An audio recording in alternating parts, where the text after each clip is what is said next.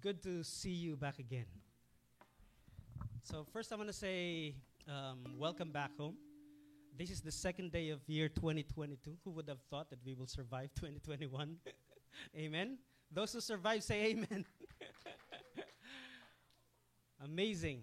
The song that we're singing, uh, His Grace is Running After Me, stemmed from Psalm 23, where David said that surely goodness and mercy shall follow me all the days of my life. His, his mercy and grace is running after me. Amazing.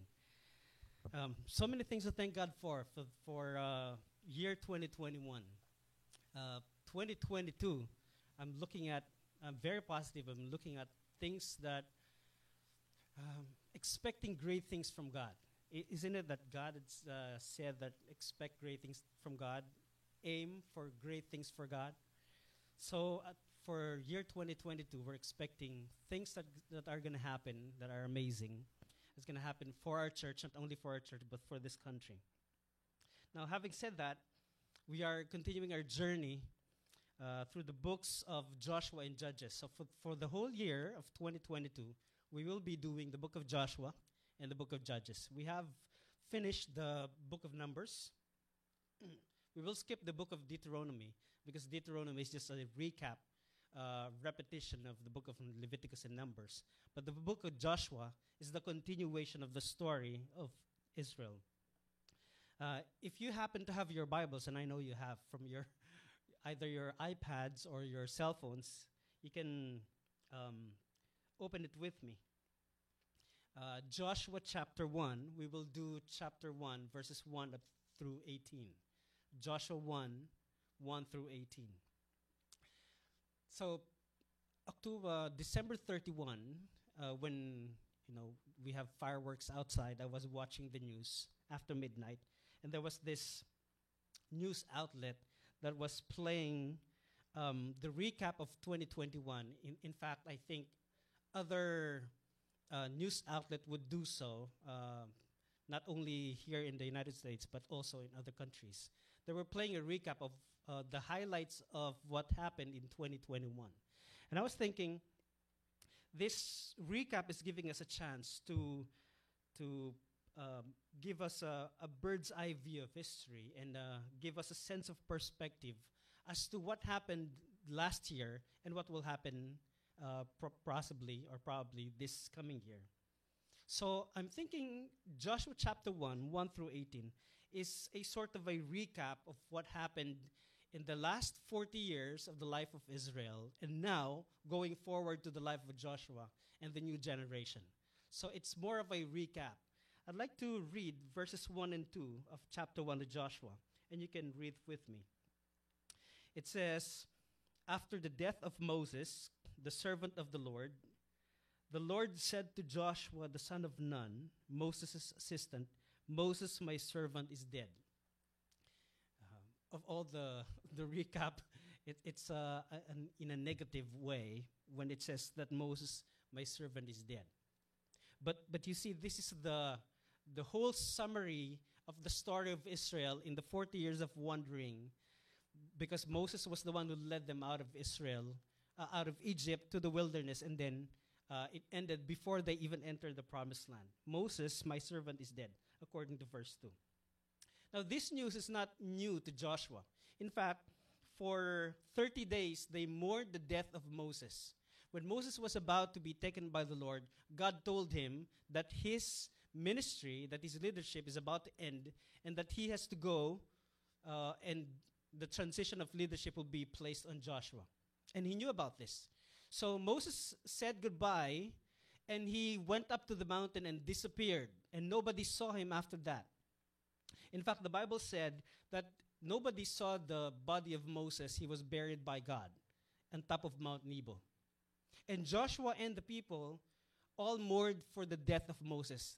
Moses has been their leader for 40 years. Moses has been their leader all the way back to Egypt when they escaped the claws of Pharaoh. This was Moses.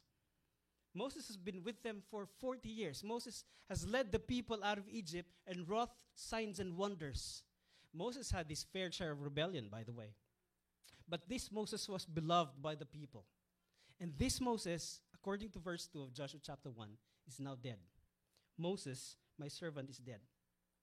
As if you can hear the tone of Joshua, and God is God did not even bat an eyelash when he said, Moses, my servant, is dead. Because he quickly transitioned to the following words in the text. It says, Now therefore, to Joshua, arise, go over this Jordan. Now, this tells me two things. Number one, God has a plan. And his plan is not, will not be stopped just because simply his servant dies. Second to that is that according to his plan and in his plan, there's always a transition. If his servant dies, another replaces. Because God's plan is about his plan. It's not about Moses, it's not about Joshua, it's about his plan for the world. And that tells me that we leaders of the church and we Christians, even the church, are dispensable. We can be replaced. But what remains is the plan of God for the redemption of the world. Moses, my servant, is dead. And then he quickly transitioned to Joshua, saying, Go, arise, and go to Jordan. I think if there's any insight to this, is this. I think kings, dictators, Caesars, and emperors assume that when they come to power, it is somehow that they will reign forever. There's a feeling that they will be there forever, that they will be that they will hold the power forever. See, any leadership position has its own time frame. And the more we accept that we have roles to play in a limited time frame, the better we are to function effectively. Verse 1 says, After the death of Moses, the servant of the Lord, Moses, my servant, is dead. That sounds like an obituary for Moses. Now, it's a very short obituary. Moses, my servant, is dead. Now, after all the things that Moses did for God, after all the sacrifices he did for God, his obituary was short. Why is it short? Listen carefully. It was short because, to begin with, it's not about Moses, it's about God. And second, we have to expect that this reward is not on earth, but in heaven. And just like any of us here, doing our ministry in the church, serving the Lord, our obituary will also be short. Moses, my servant, is dead. It's going to be Norbert, my servant, is dead. It's the same thing. Because our reward, our congratulations at the end of the day is not here on earth, but with God in heaven. Amen to that. Now, according to Joshua chapter 1, verses 2 to 5, um, he transitioned to Joshua, and now it says, Now therefore, arise, go over this Jordan, and all this people into the land that I'm giving to them, to the people of Israel.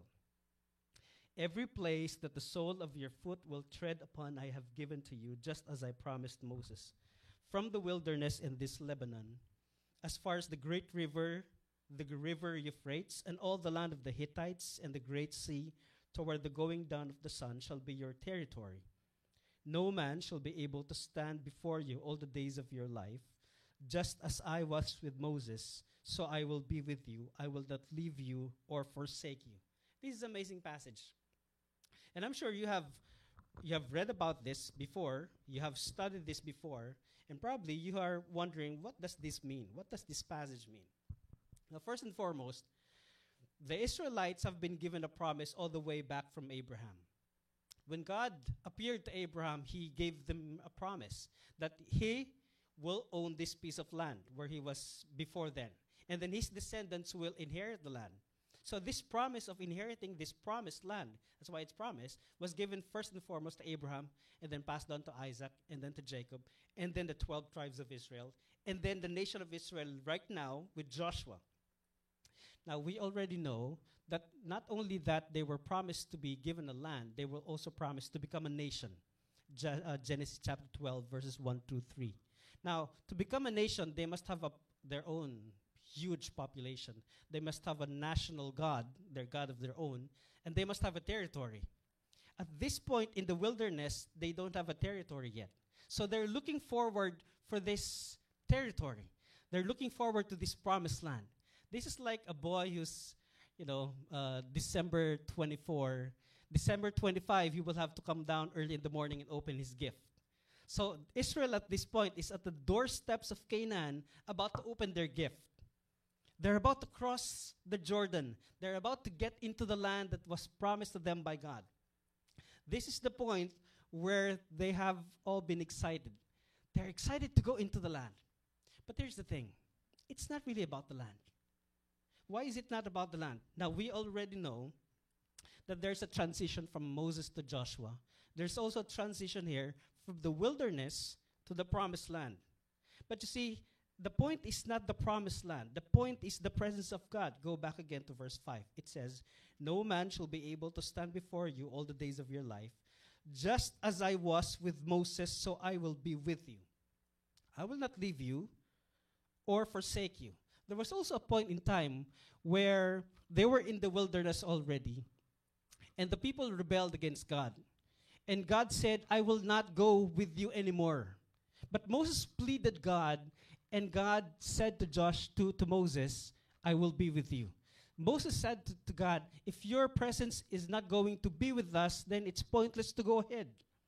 Because the point of it all is the presence of God to be with them. It's not the promised land, it's the presence of God to be with them. Do not get tricked into this because if you think carefully, the land means nothing unless the presence of God is with them. Here's the comparison the land of Eden, the Garden of Eden, is nothing special if not for the presence of God. Would you say amen to that? The tabernacle is just a piece of tent if not for the presence of God. The land of Canaan is nothing special except for the presence of God. I mean, the Philippines is more beautiful than Israel, I would say. But see, there's nothing special. This is just a piece of real estate unless the presence of God is there. It's not it's not about the land, it's about the presence of God. See, one more thing the presence of God is not beholden to a particular place. In fact, it was in Samuel that God said to David when David was all sitting pretty and he built his palace and he said, Why is my God, why is the throne of God still in the tent? It's a portable tent. There was no temple yet. So God, so David told uh, God, I want to build you a temple because I want to house your tabernacle, your, your Ark of the Covenant inside a more permanent structure. But God said to David, God does not live in, in buildings made by human hands. God is sovereign. See, here's the point. The point is that the presence of God is the main point of this. It's not the land, it's not the structure. The presence of God, regardless of regardless of where it's placed, um, talking about the Ark of the Covenant, the Ark of the Covenant, regardless of whether it's in the tent or in the permanent structure, the temple, uh, is nothing compared to the presence of God being there. So when Jesus came, and then when he left, he said, I, I will not leave you orphans, I will send my Holy Spirit, and the Holy Spirit will dwell within you. The church became the temple of God.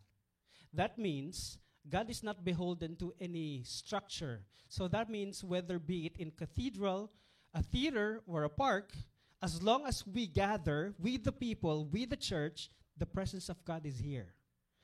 God does not inhabit buildings and places. God inhabits us, the church. That's what's being taught in the New Testament here. Now, what does it mean? What does it mean then for the presence of God to be here. That means when we gather, anytime, any day, any place is where the presence of God is. Now, I've heard stories about uh, a number of people whose main preoccupation in life was to become rich and successful. And when they reached it, they found themselves to be alone, unhappy, and without meaning. You see, the real meaning of life is not found in the things that we do, it can only be found from the source, that is God. So the Israelites were excited to enter the land because they thought that will the land will give them the greatest fulfillment. I mean, for 40 years they've been waiting for this land. And finally, when they reached the land, it was nothing. It was just a piece of land rocks and soil and land, nothing. But because the presence of God is there, it becomes special. See, I see the same thing that, you know, what we do here. we, we set our hopes and our ambitions and our goals on things that we think we can achieve. And then when we finally get them, we, we found ourselves to be unfulfilled and unhappy. Why? Because the real meaning of life does not reside on things that we get, but on the source that is God alone. Let me ask you this. Say, for example, so, so some people would see meaning, would find meaning, would seek meaning from their careers or from families, from relationships, or from education. So, so what will become of people who have sought all their lives for riches and finally they become the CEO of their own company and they're now they're earning? What will become what will become next? What will happen then if you're earning? What what's next after earning a lot? Uh, if you've invested everything on your kids and relationship, and when your kids grow up, they get married, they get out of the house, what then? What becomes the meaning of your life? Or if you've been in a relationship for 30, 40 years and your significant other dies, what then? Say, for example, you have achieved all your goals and dreams, and then after that have nothing to look forward to. What then? What's the meaning of life? If you're a baby boomer or uh, Generation X like me or a millennial, you are living in a period that we call the postmodern age. This is the age where we embrace distrust of authority. We do not like control. We like to question traditions and dogma. But what we cannot escape, all of us, what we cannot escape is that annoying feeling when you're lying in bed and you're in between sleep and you're asking yourself, what's the meaning of life? Why am I here? Have you had that kind of experience? This is an existential question. We seek meaning because that's most important to us. There's this rock star who lived in the 90s. His name is Kurt Cobain. Are you familiar with him? He's one of the most famous rock stars of his generation, Kurt Cobain.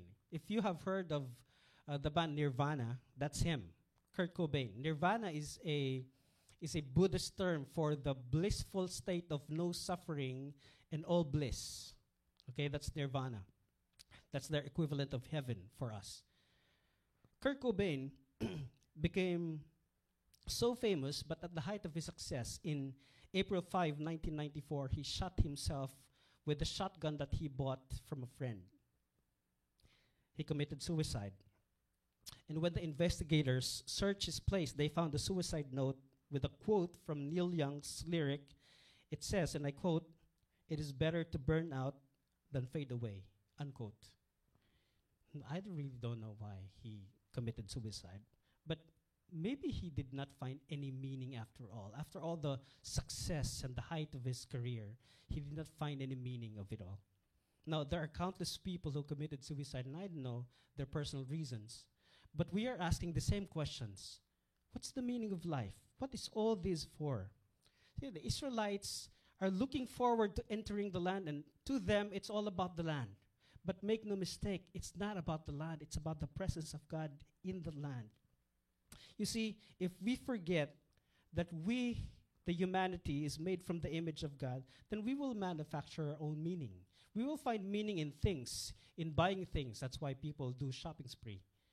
If we do not find meaning from God, we will manufacture our own meaning by having meaning from our kids or from our significant others or from our career or from just simply doing things, achieving things. The purpose of our lives can only be realized in the roles that God has prepared for us. Understand that God has prepared a role for you. You have to find what it is. Verses 6 up to 9, you have your Bibles. It says, Be strong and courageous, for you shall cause this people to inherit the land that I swore to their fathers to give them. Only be strong and courageous, being careful to do according to all the law that Moses my servant commanded you do not turn from it to the right or to the left, that you may have good success wherever you go. This book of the law shall not depart from your mouth, but you shall meditate on it day and night, so that you may be careful to do according to all that is written in it. For then you will, will make your way prosperous, then you will have good success. Have I not commanded you? Be strong and courageous. Do not be frightened and do not be dismayed, for the Lord your God is with you wherever you go. It's, it keeps repeating again and again the Lord is with you wherever you go. Now, the, the phrases be strong and courageous have been repeated four times in these 18 verses the book, chapter 1 of the book of Joshua. Four times. That means it's really important. Be strong and courageous. Now, why is God telling Joshua to be strong and courageous? Now, number one, what is ahead of them, him, is a huge pressure to fill in the shoes of Moses. Moses was their leader. Moses was able to do signs and wonders and was able to lead the people out from Egypt to the wilderness. Joshua have this pressure. Will I be able to match what Moses did? So God is telling him to be strong and courageous. Second to that, he knows that the moment he enters the promised land, all the inhabitants of the land of Canaan are all armed to the teeth. They will be vulnerable. What will be his strategy? There's one big pressure. But I think if there's anything that's pressuring him, is from within. See, Moses had his fair share of rebellion for over 40 years in the wilderness. Moses have been thinking if they the beloved Moses, who wrought signs and wonders, mighty in power, and people rebel, he knew that these people that he's leading will also do the same, rebel. And what will he do? And for all these reasons, God is telling him to be strong and courageous. I think this is the context why God is telling him to be strong and courageous. But what does it mean? Being careful to do, verse 7, according to the law that Moses, my servant, commanded you. It says, Do not turn to the right or to the left, that you may have good success wherever you go. Do not turn to the right or to the left. What does this mean? I think uh, somehow w- when you have read this, not even for the first time, when you have read this, to not turn to the left or to the right, you have probably read Deuteronomy chapter 5 and chapter 28, verse 14, where also it is said by God to Moses, Do not turn to the right or to the left it was said here.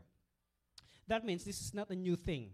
So imagine this God has placed a pathway for you, and God's telling you to use this pathway. Even though there are many pathways to life, God is telling you to use this one pathway.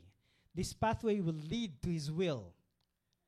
Do not turn to the right or to the left means do not stray from that one pathway. You rem- remember um, I remember some people would say that there are many pathways to God. So it's up to you to decide whether what kind of or which pathway you will choose. But here's the thing God is giving them a very specific pathway that they have to choose. In, in the context of Joshua, God is giving him a specific pathway. Do not turn to the right or to the left so that you may be successful. What, what does it mean not to turn to the right or to the left? Turning to the right or to the left uh, is turning away from the press from the will of God. That means if Israel will go to the promised land and they see the enemy and they and they felt discouraged, they will turn back to Egypt and be slaves again. That's a different pathway. And another pathway would be if they go into the land and probably become so arrogant that they think it's all up to them, it's not up to God, then it's a different pathway as well. Uh, or possibly when they enter the land and they see, wow, these people are worshiping other gods and they have, uh, you know, more adventurous and a better life than us, then maybe we can adopt their gods. This is also a different pathway to them. And God is telling Joshua to just take this pathway. Do not turn to the left or to the right. Just stick to this pathway. Another thing that God told Joshua is to meditate on the word of God. Now, we've been we've been to Joshua chapter 1 verse 8 all our lives. And we know and we have been um, reading this how to meditate on the word of God. What does meditate means? See, this meditate has nothing to do with our understanding of meditation today. Because our meditation today is based from the Buddhist concept of meditation. When you sit in lotus position, you s- breathe slowly, and you empty your minds. That's for us the modern word for meditation. But the ancient Near Eastern concept of meditation is different. The Hebrew concept of meditation is different. The Hebrew word for meditation is haga. Repeat after me haga. That's the Hebrew word for meditation, haga. So when Joshua, sorry, when God was telling Joshua, meditate on it day and night, he was saying haga, me- meditate on it day and night. But what does haga means? Picture a lion who's about to jump on a prey. There's a silent growl. That's. He's concentrating on the prey. He's about to pounce on the prey. That's haga. Picture a boxer who is about to, he's waiting for the final bell, who's about to fight his opponent. Haga. Or picture a student who is mumbling words before he gets to the final exam. Haga. This is the moment of concentration, Haga. This is not emptying your minds. This is about keeping quiet. This is about concentrating on the word so that you don't turn to the left or to the right. Haga. Because the only way to success, the only way that guarantees the conquest of the land is if Joshua, their leader, meditates, concentrates on the book of the law. What is the book of the law? The book of the law tells them who God is and how he is properly worshipped. The book of the law also tells them who they are and how they are supposed to live their lives as a holy nation, a royal priesthood. See, people are misled to think that there are 12 steps to freedom in the Bible. Or, sorry, should I say 12 steps to financial freedom? Or some people are looking for the seven steps to a successful career in the book of Joshua. Now, verse 8 is not a magical magical formula either. Because some people would think that the more they read the Bible uh, ritually, the more they memorize their Bible ritually, the more they will have success in life. Now, it doesn't work that way. Success in the book of Joshua is in the context of obeying the will of God so that they are able to conquer the whole land of Canaan. That's success. This is how the scriptures define success. It has nothing to do with getting rich. Has something to do with getting into the land and being able to drive out the inhabitants of the land. That's success. How is this related to the whole biblical narrative? How is this related to from Genesis to Revelation? How is this related to the whole story of the Bible? Now, verses 13 and 15 will give us a clue. It says, Remember the word that Moses, the servant of the Lord, commanded you, saying, The Lord your God is providing you a place of rest, and I will give you this land. Now take note of the word rest. Your wives, your little ones, and your livestock will remain in the land that Moses gave you beyond the Jordan. But all the men of valor among you shall pass over armed before your brothers and shall help them until the Lord gives rest again to your brothers as he has to you, and they also take possession of the land that the Lord your God is giving them. Twice it was mentioned the word rest because this is important here. The passage talks about the place of rest. Let me take you back from where this all begins. If you're reading your Bible and you start with Genesis, you come to Genesis 1, God created everything. Genesis 3, Adam and Eve failed, and then they were expelled from the garden. Genesis chapter 5, you go with all the names of the people beginning from Adam to Noah. These are generations that God placed in Genesis chapter 5 to give us a message. At the very end of verse 28 and 29, Genesis, 20, Genesis 5, Noah was born. And here it says, when Lamech had lived 182 years, wonder why 182 years? Um, maybe he was vegan, I don't know. When Lamech had lived 182 years, he fathered a son, and he called his name Noah, saying, Out of the ground that the Lord has cursed, this one shall bring us relief from our work and from the painful toil of our hands. This is amazing. The word Noah uh, sounds like rest or relief. That's according to the Hebrew dictionary. Noah means rest or relief. The moment also you heard the phrase, the ground that the Lord has cursed, you're reminded that this something to do with Adam when he was expelled in the Garden of Eden. So the idea is that beginning from the time when Adam and Eve were expelled from the Garden of Eden, people do not have rest. Remember Cain? Cain was said to be, when he was cursed by God also, he became a restless wanderer. Wanderer. And so that the idea is that from beginning from Adam, Cain, and the rest until uh, Genesis chapter 5, the people have become restless wanderers like Cain. They don't have rest. And when you talk about rest, we're talking about Genesis 1, when at the very end of the seventh day, God rested. See, this rest has nothing to do with God being tired or taking a break because he's exhausted. God's rest, the Sabbath day, has something to do with the completion of his project. So the idea is that when God has completed this project, he sat down and reigned, not rested because he's tired, but reigned or ruled. That's rest here. That's Sabbath here. See, when when the people were expelled from the Garden of Eden, God has, has brought a plan to bring them back, to give them rest, so that they can rule with God seventh day, Sabbath day. There's a, another word for this one. The, the Jews uh, use the term tikkun olam.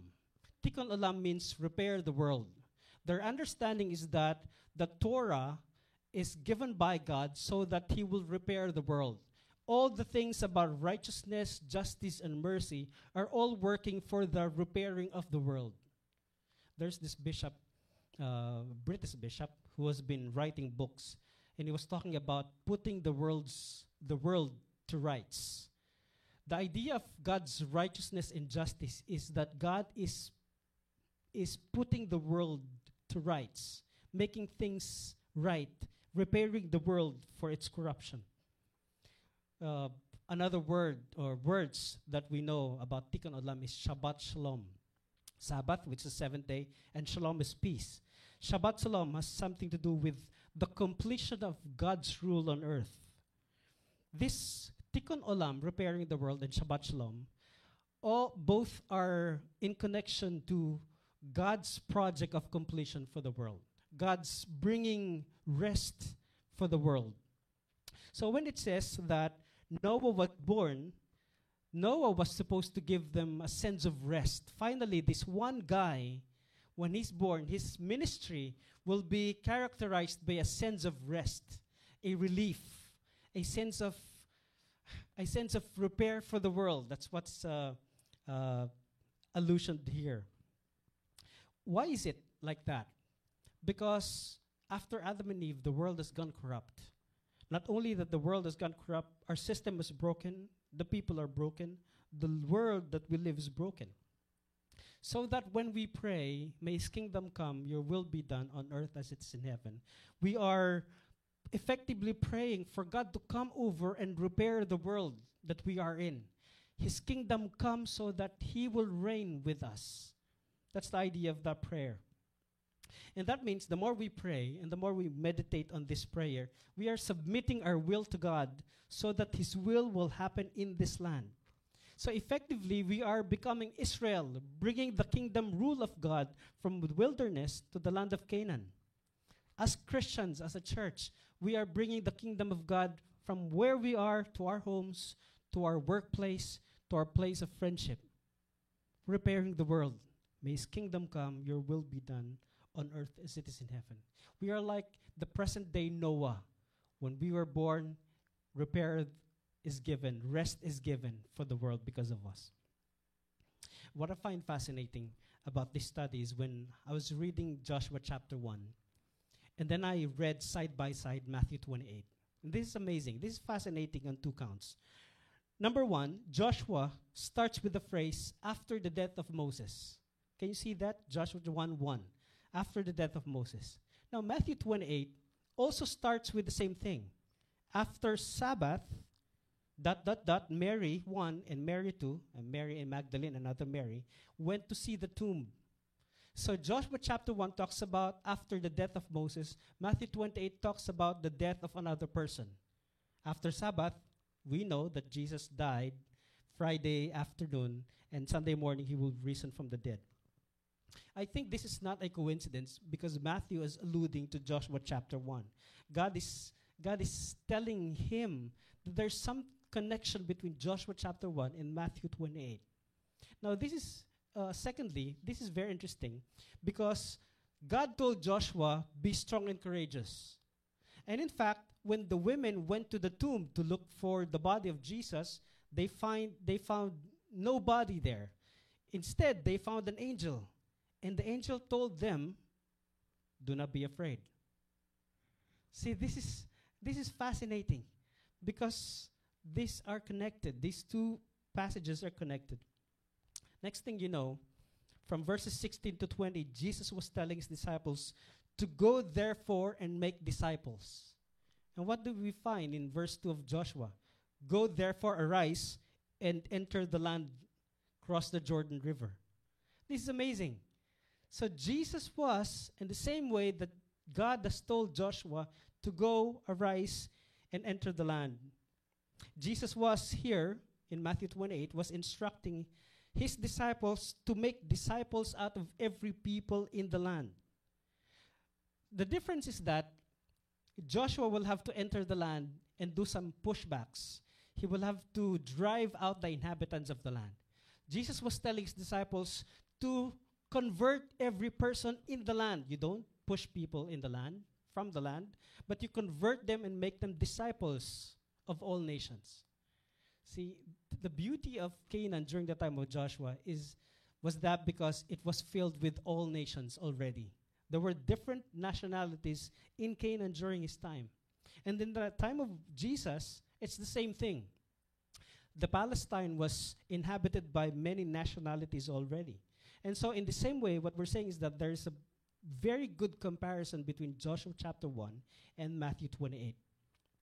The key to the two words that we mentioned rest, the key to navigating rest, the key to to navigating this beautiful but broken world is the understanding of Joshua chapter 1 verse 9. Joshua 1 verse 9 says, "Have I not commanded you, be strong and courageous, do not be frightened, do not be dismayed, for the Lord your God is with you wherever you go."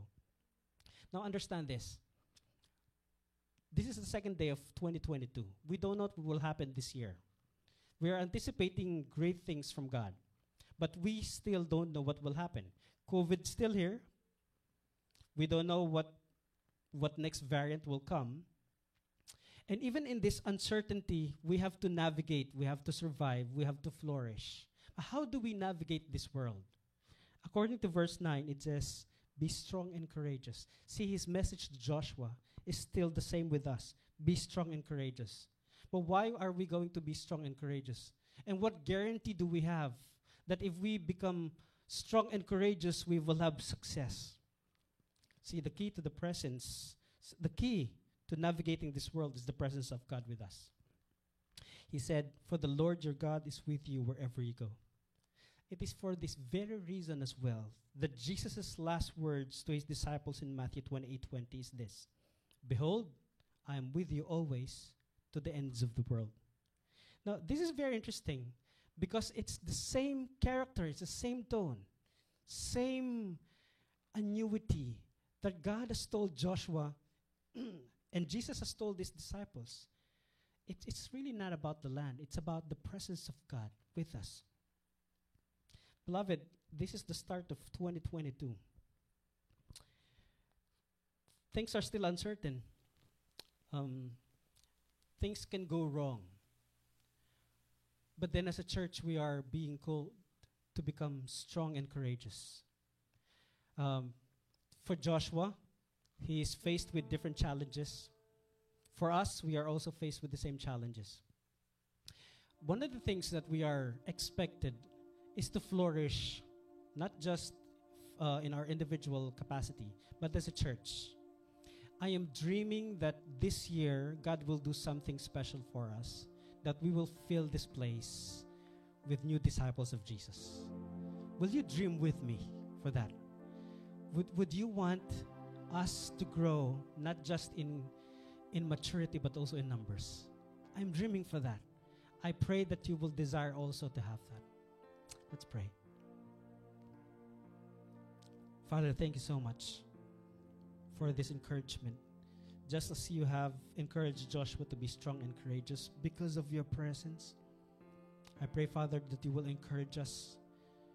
COVID or not, your presence is with us. Pandemic or not, your presence is with us. Few or not, we, your presence is with us. Father, will you encourage us that at the beginning of this year, no matter how life is uncertain this year, but we will hope and we will believe you and we will trust you and we will take courage because your presence is with us. In Jesus' name we pray.